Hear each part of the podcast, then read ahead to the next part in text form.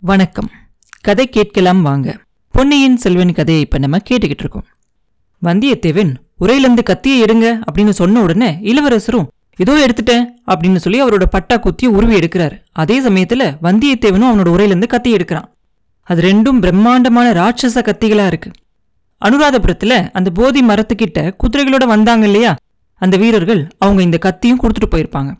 இளவரசர் குதிரையிலிருந்து கீழே குதிச்சு வா இறங்கி. உன்னோட அதிக பிரசங்கத்தனத்தை என்னால இன்னைக்கு பொறுத்துக்கவே முடியல. இங்க ஒரு கை பார்த்துட்டு தான் போகணும் அப்படின்னு கொஞ்சம் கடுமையா சொன்ன உடனே வந்தியத்தேவன் ஒரு நிமிஷம் பயந்தே போயிடுவான் இதென்ன விளையாட்டா வினையான்னு தெரியலையே அப்படின்னு நினைச்சுக்குவான். ஆனாலும் இளவரசர் குதிரையிலேருந்து கீழே இறங்கிட்டார் இல்லையா? அதனால அவனும் கீழே குதிப்பான். என்ன ஐயா? ஏன் தயங்குறீங்க? நேத்திக்கு ராத்திரி என்ன நீங்க அவமானப்படுத்தல? உன்னோட தாத்தா வீட்டு முற்றத்துல வந்து என்னோட தாத்தா எல்லாம் வந்து காத்துக்கிட்டு இருந்ததா சொல்லல? அவங்க கொடுத்த கூடை சிவிகை எல்லாத்தையும் புலவர்களுக்கு எடுத்து வாரி கொடுத்ததா பெருமை அடிச்சுக்கல நீங்க? அதை நினைச்சு பார்க்க பார்க்க எனக்கு பொறுக்க முடியல. இன்னைக்கு ரெண்டுல ஒன்னு பார்க்காம புறப்படுறதில்ல அப்படின்னு சொல்லிக்கிட்ட இளவரசர் ரெண்டு கையாலையும் அவரோட பட்டா கத்தியை தூக்கி பிடிச்சு சுத்துறாரு. அந்த கத்தி அப்படியே சுத்தி சுத்திக்கிட்டே வந்தியத்தேவன் கிட்ட வராரு. அது வந்து ஒரு சாதாரண கத்தியில இல்ல. எவ்வளவு பெரிய பலசாலியா இருந்தாலும் கூட அதை ஒரு கையால தூக்கி நிறுத்தவே முடியாது. ரெண்டு கையாலையும் பிடிச்சுக்கிட்டு இருந்தாதான் அந்த கத்தியை சுத்தி எதிரியை தாக்கவே முடியும். இளவரசர் அந்த மாதிரி அவரோட ரெண்டு கையாலையும் அந்த கத்தியை சுற்றி சுற்றி வரதை பார்க்கும்போது அவர் அரண்மனையில் வளர்ந்த ஒரு செல்ல பிள்ளை மாதிரி தெரியாதவரை பார்த்தா. பழைய காலத்து வீரர்களான பீமனையும் அர்ஜுனனையும் அபிமன்யுவையும் போல தெரியும். இன்னும் சொல்லப்போனா அவரோட தாத்தாக்களா இருந்த விஜயாலய சோழரையும் யானை மேல் துஞ்சிய ராஜாதித்த தேவரையும் மாதிரி இருக்கும் அவரை பார்க்கறதுக்கு. வந்தியத்தேவனும் அவனோட ரெண்டு கையாலையும் அந்த கத்தியை பிடிச்சு சுத்த ஆரம்பிக்கிறான். ஆரம்பத்தில் அவனோட மனசில் ஒரே குழப்பமும் தயக்கமுமா இருக்கும். ஆனா போக போக அவன் மனசு அப்படியே திடமாயிரும்.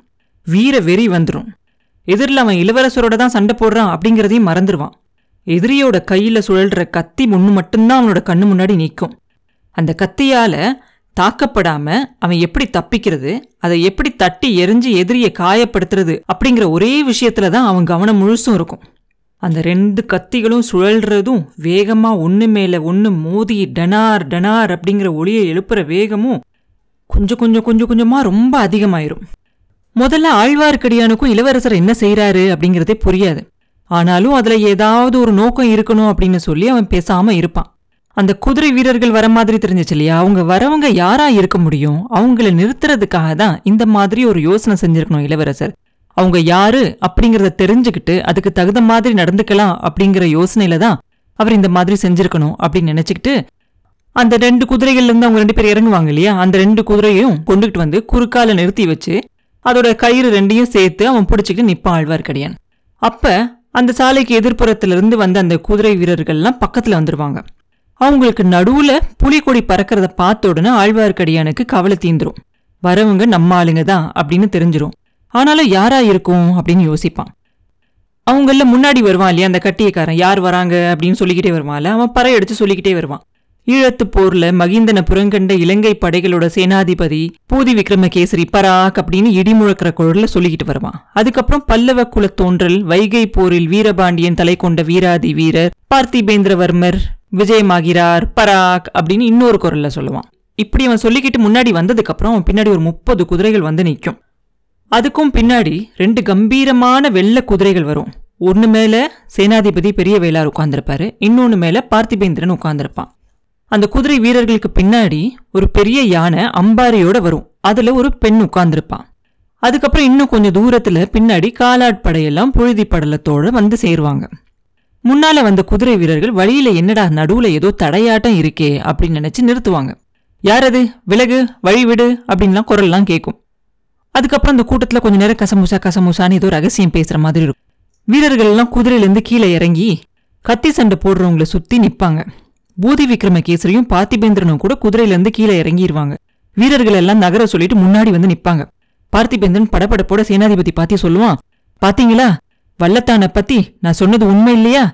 சுத்த அதிக பிரசங்கி. இளவரசர் கிட்டேயே அவனோட கைவரிசையை காட்ட ஆரம்பிச்சிட்டான் பாருங்க. இதை நம்ம பார்த்துட்டு சும்மாவா இருக்கிறது? அப்படின்னு சொல்லி அவனோட கத்தியை எடுப்பான். பூதி விக்ரமகேசரி அவனோட கையை பிடிச்சு தடுத்துட்டு சொல்லுவாரு கொஞ்சம் பொறுங்க பார்க்கலாம்.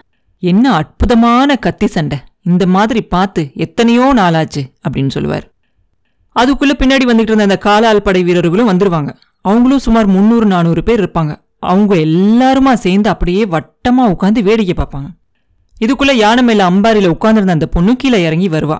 குதிரைகளையும் வீரர்களையும் எல்லாரையும் நகர சொல்லிட்டு அவளும் அந்த வட்டத்துக்குள்ள வந்து முன்னாடி வந்து நின்று பார்த்துக்கிட்டு இருப்பாள் அப்பா அவள் முகத்துல இருந்த அந்த சந்தோஷத்தை சொல்லவே முடியாது. கத்தி அங்கேயும் இங்கேயும் பாயும் போது அவளோட கண்ணோட விழிகளும் அங்கேயும் இங்கேயும் பாயும்.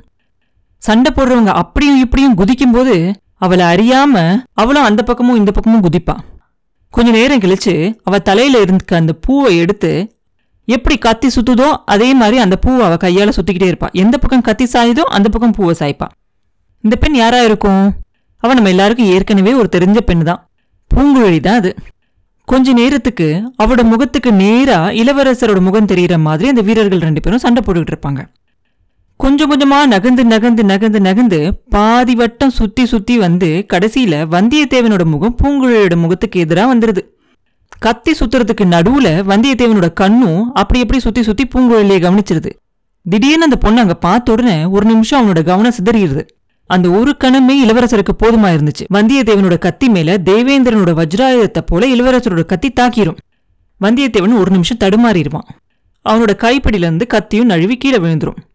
சுத்தி இருந்தவங்க எல்லாம் ஒரே சந்தோஷமா இளவரசர் ஜெயிச்சிட்டாரு அப்படிங்கிற ஒரே ஆரவாரம் எழுப்புவாங்க. அவ்வளவு ஆரவாரத்தையும் மீறிக்கிட்டு ஒரு பெண்ணோட உற்சாகமான சிரிப்பும் அதுல கேட்கும். வந்தியத்தேவன் கீழே விழுந்து அவனோட கத்தியை போய் எடுக்க போவான். அதுக்குள்ள இளவரசர் பாஞ்சு ஓடி போய் அவனை கட்டி பிடிச்சுக்குவாரு. கட்டி பிடிச்சிக்கிட்டு சொல்லுவாரு நீங்க என்னோட வாளுக்கு தோக்கவே இல்லை. வாளுக்கு வாள் சமம்மா. ரொம்ப நல்லா போரிட்டீங்க. ஆனா ஒரு பெண்ணோட கண் வாளுக்கு தோத்து போயிட்டீங்க. அதுல ஒரு அவமானமும் இல்லை. எல்லாருக்கும் நேரக்கூடியதுதான் இது அப்படின்னு சொல்லுவார். வந்தியத்தேவன் அதுக்கு ஏதோ சமாதானம் சொல்றதுக்கு வருவான். அதுக்குள்ள சேனாதிபதியும் பார்த்திபேந்திரனும் அவங்க கிட்ட வருவாங்க. இளவரசே இந்த பிள்ளைய நான் தான் உங்ககிட்ட அனுப்பி வச்சேன். இவன் ஏதாவது தப்பா நடந்துக்கிட்டானா? கொஞ்ச நேரம் கதி கலங்கி போயிட்டேன் அப்படின்னு சொல்லுவார் சேனாதிபதி. ஆமா தளபதி இவரோட பேச்ச என்னால பொறுக்க முடியல. இலங்கையில யுத்தம் நடக்குது அப்படின்னு சொன்னாங்களே யுத்தம் எங்க யுத்தம் எங்க அப்படின்னு என்னை கேட்டு தொலைச்சிட்டாரு. இதோ யுத்தம் அப்படின்னு காட்டிட்டேன் அப்படின்னு சொல்லுவார். இளவரசர் இப்படி சொல்றத கேட்ட உடனே அங்கே இருக்கவங்களாம் மறுபடியும் கைத்தட்டி ஆரவாரம் செய்வாங்க. சேனாதிபதி வந்தியத்தேவன் பக்கத்துல போய் அவன் முதுகில் தட்டி கொடுப்பாரு. தட்டி கொடுத்துட்டு சொல்லுவாரு அப்பனே இந்த மாதிரி கத்தி சண்டை பார்த்து எத்தனையோ நாளாச்சு. இளவரசருக்கு சரியான துணை நீதான்.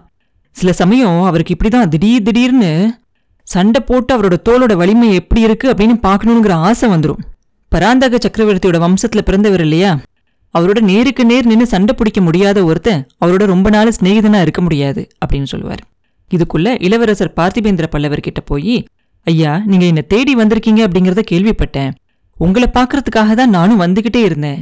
காஞ்சியில எங்க அண்ணன் எப்படி இருக்காரு? எங்க தாத்தா எப்படி இருக்காரு? அப்படின்னு கேட்பாரு உங்க அண்ணனும் தாத்தாவும் உங்களுக்கு ஒரு முக்கியமான செய்தி அனுப்பிச்சிருக்காங்க. இலங்கைக்கு வந்து உங்களை கண்டுபிடிக்கிறதுக்கே நாலஞ்சு நாள் ஆயிருச்சு. இனி ஒரு நிமிஷமும் தாமதிக்க முடியாது அப்படின்னு சொல்லுவான் பார்த்திபேந்திரன். முக்கியமான காரியமா இல்லாட்டி நீங்களே புறப்பட்டு வந்திருப்பீங்களா? இனி ஒரு நிமிஷமும் தாமதிக்க வேண்டாம். இப்பவே செய்தியை சொல்லுங்க அப்படின்னு சொல்லுவார் இளவரசர். அப்ப சேனாதிபதி பக்கத்துல வந்து சொல்லுவாரு நடு வீதியில நின்னு இத்தனை பேருக்கு நடுவுல ஒன்னும் பேச முடியாது. அதோ ஒரு பாழடைஞ்ச மண்டபம் தெரியுதே. அங்க போகலாம். நல்ல வேளையா இந்த இலங்கையில பாழடைஞ்ச மண்டபத்துக்கு குறையே இல்ல அப்படின்னு சொல்லுவார். அதுக்கப்புறம் அந்த சாலைக்கு அந்த பக்கமா கொஞ்சம் தூரத்துல ஒரு பாழடைஞ்ச மண்டபத்தை நோக்கி எல்லாரும் நடந்து போறாங்க. அப்புறம் என்ன நடந்துச்சு? அப்படிங்கறத அடுத்த பதிவுல பார்ப்போம். மீண்டும் உங்களை அடுத்த பதிவில் சந்திக்கும் வரை உங்களிடமிருந்து விடைபெறுவது உண்ணாமலே பாபு. நன்றி.